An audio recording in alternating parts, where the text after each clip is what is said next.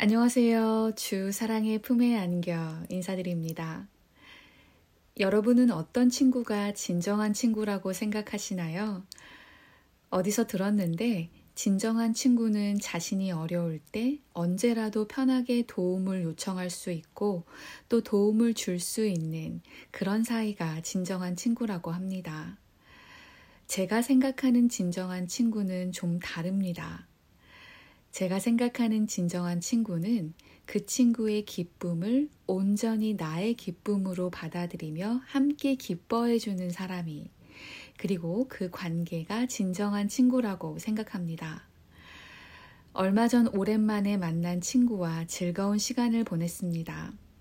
그 친구가 저의 잘된 일에 함께 감사하며 기뻐해주는 모습에 큰 위로를 받았습니다.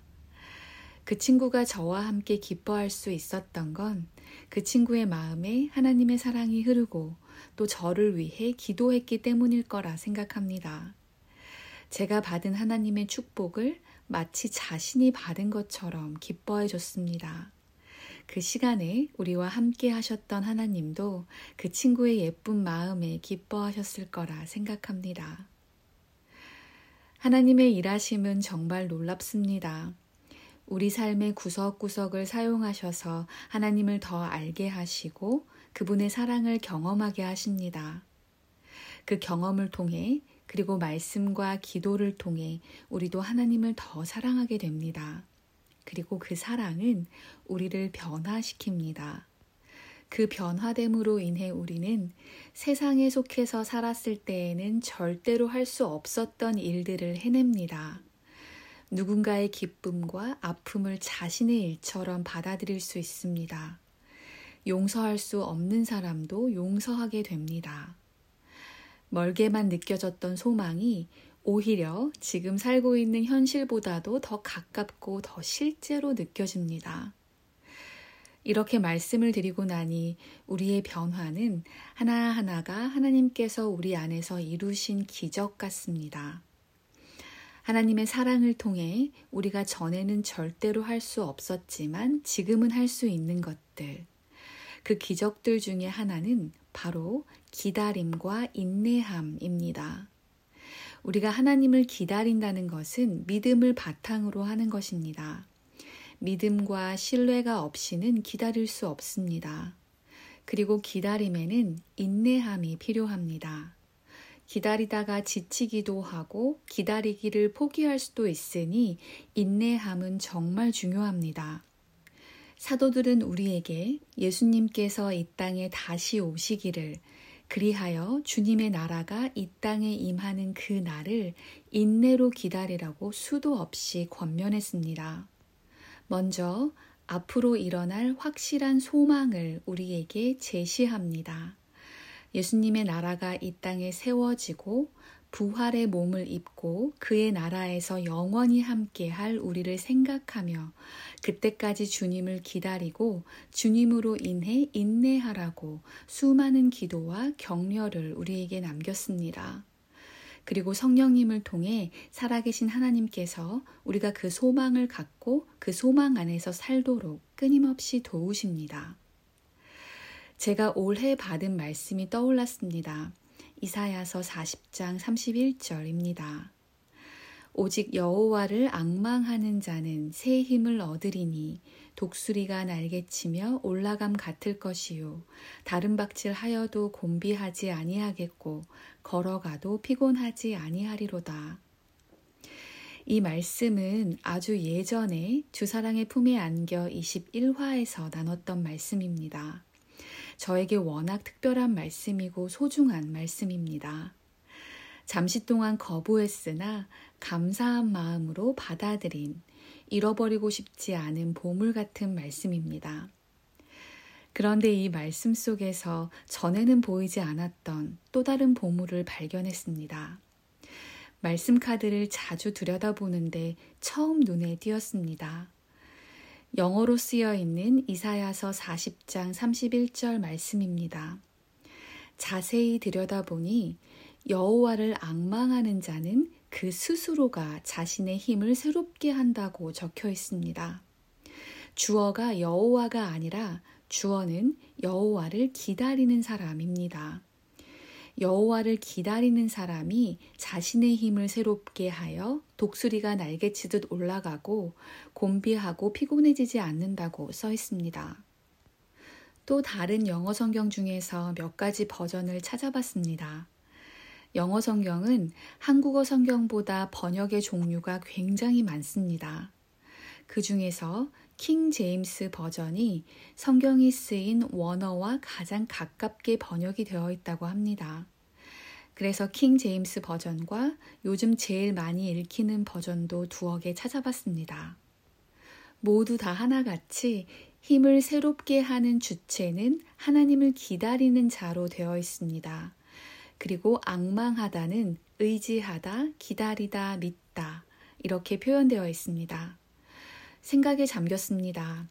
지금까지 이 구절을 접할 때마다 늘 하나님께서 당신을 기다리는 자에게 새 힘을 주신다고 생각했습니다. 사실 그게 더 말이 되잖아요. 살짝 혼란스러웠지만 묵상을 할 수 있는 좋은 기회였습니다. 말씀 카드의 단어 하나하나를 바라보며 하나님께 이해할 수 있는 눈을 주시라고 기도하는 마음으로 묵상했습니다. 우리를 사랑하시는 하나님을 의지하고 하나님의 뜻은 늘 선하시다는 것을 믿고 그리고 하나님께서는 하나님의 뜻을 꼭 이루실 거라는 확신을 가지고 우리가 하나님을 기다리고 기도하는 모습을 상상해 봤습니다. 그렇게 하나님을 믿고 하나님께 의지하며 간절히 기도할 때 우리 안에는 자연스럽게 생기는 것이 있습니다. 바로 하나님의 능력입니다. 하나님의 능력을 따로 구하지 않을지라도 그렇게 하나님을 믿고 기다리는 과정 중에 그러니까 여호와를 악망하는 중에 하나님의 능력이 우리에게 임하시는 것 같습니다. 오늘을 살고 세상을 이겨낼 수 있는 하나님의 능력이요. 그래서 하나님을 악망하는 자는 하나님을 악망하는 동안 얻은 하나님의 능력으로 자신의 힘을 새롭게 할 수 있습니다. 오늘을 살고 세상을 이겨내는 하나님의 능력이 그 사람 안에 있기 때문입니다. 하나님을 의지하며 기다리는 것이 정말 귀하다는 것을, 그리고 우리에게 꼭 필요하다는 것을 느꼈습니다. 그리고 기다림이 때로는 지칠 수 있지만 확실한 소망이 있기에 그 소망을 보며 인내할 수 있습니다. 무엇을 소망하는지, 어떤 소망을 품고 사는지 구체적으로 알아야 할 것 같습니다. 구체적인 소망이 있어야 그 소망이 이루어지는 때를 위해 하나님을 의지하고 기다릴 수 있기 때문입니다. 여러분도 아시겠지만 성경에서 기다림, 인내, 소망은 거의 늘 함께 등장합니다. 하나님께서 하나님의 말씀을 통해 우리에게 제시하시는 가장 궁극적이고 최상의 소망, 즉, 소망의 하이라이트는 예수님의 다시 오심이고 그분의 나라가 이 땅에 임하는 것입니다. 그리고 그때에 이루어질 우리의 부활입니다. 예수님과 같이 영광스러운 몸을 받는 것입니다. 이 최상의 소망을 베드로 후서 1장에서는 새벽별이라고 불렀습니다. 그리고 바울은 빌립보서에서 우리의 표대라고 했습니다. 우리가 최상의 소망을 바라볼 때 그 소망과 관련된 또 다른 소망들이 생깁니다. 우선 주님의 나라에 나도, 나도 들어가기를 소망할 것입니다. 그 소망은 나의 구원에 대해 생각하게 합니다. 바울은 빌립보서 2장에서 빌립보에 살고 있는 믿음이 있는 크리스천 형제 자매들에게 각자 개인의 구원에 힘쓰라고 권면했습니다. 그러므로 나의 사랑하는 자들아, 너희가 나 있을 때뿐 아니라 더욱 지금 나 없을 때에도 항상 복종하여 두렵고 떨림으로 너희 구원을 이루라. 그뿐만 아니라 우리가 최상의 소망을 바라볼 때 나의 주변 사람들의 구원의 소망도 생깁니다. 더 나아가 이 땅에 예수님의 교회를 향한 소망도 생깁니다. 최상의 소망 안에서 여러 가지 아름다운 소망들이 생깁니다. 그리고 소망이 늘어날수록 하나님을 더 악망하게 됩니다. 하나님을 악망하니 하나님의 능력이 우리 가운데 임합니다. 그 능력으로 새 힘이 생깁니다. 축 처진 어깨로 슬픔과 걱정 어린 얼굴로 소망을 기다리지 않습니다. 독수리의 날개로 날아오르듯 소망이 이루어지는 날까지 힘차게 기다립니다. 그리고 그 새 힘으로 오늘을 살아갑니다. 저는 주사랑의 품에 안겨를 준비하는 시간이 점점 좋아집니다. 하나님께서 저를 만나 주시고 저도 하나님을 만나는 특별한 시간이기 때문입니다.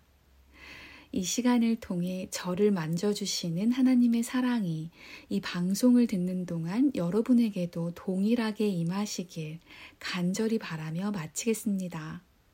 주사랑의 품에 안기시길. 안녕히 계세요.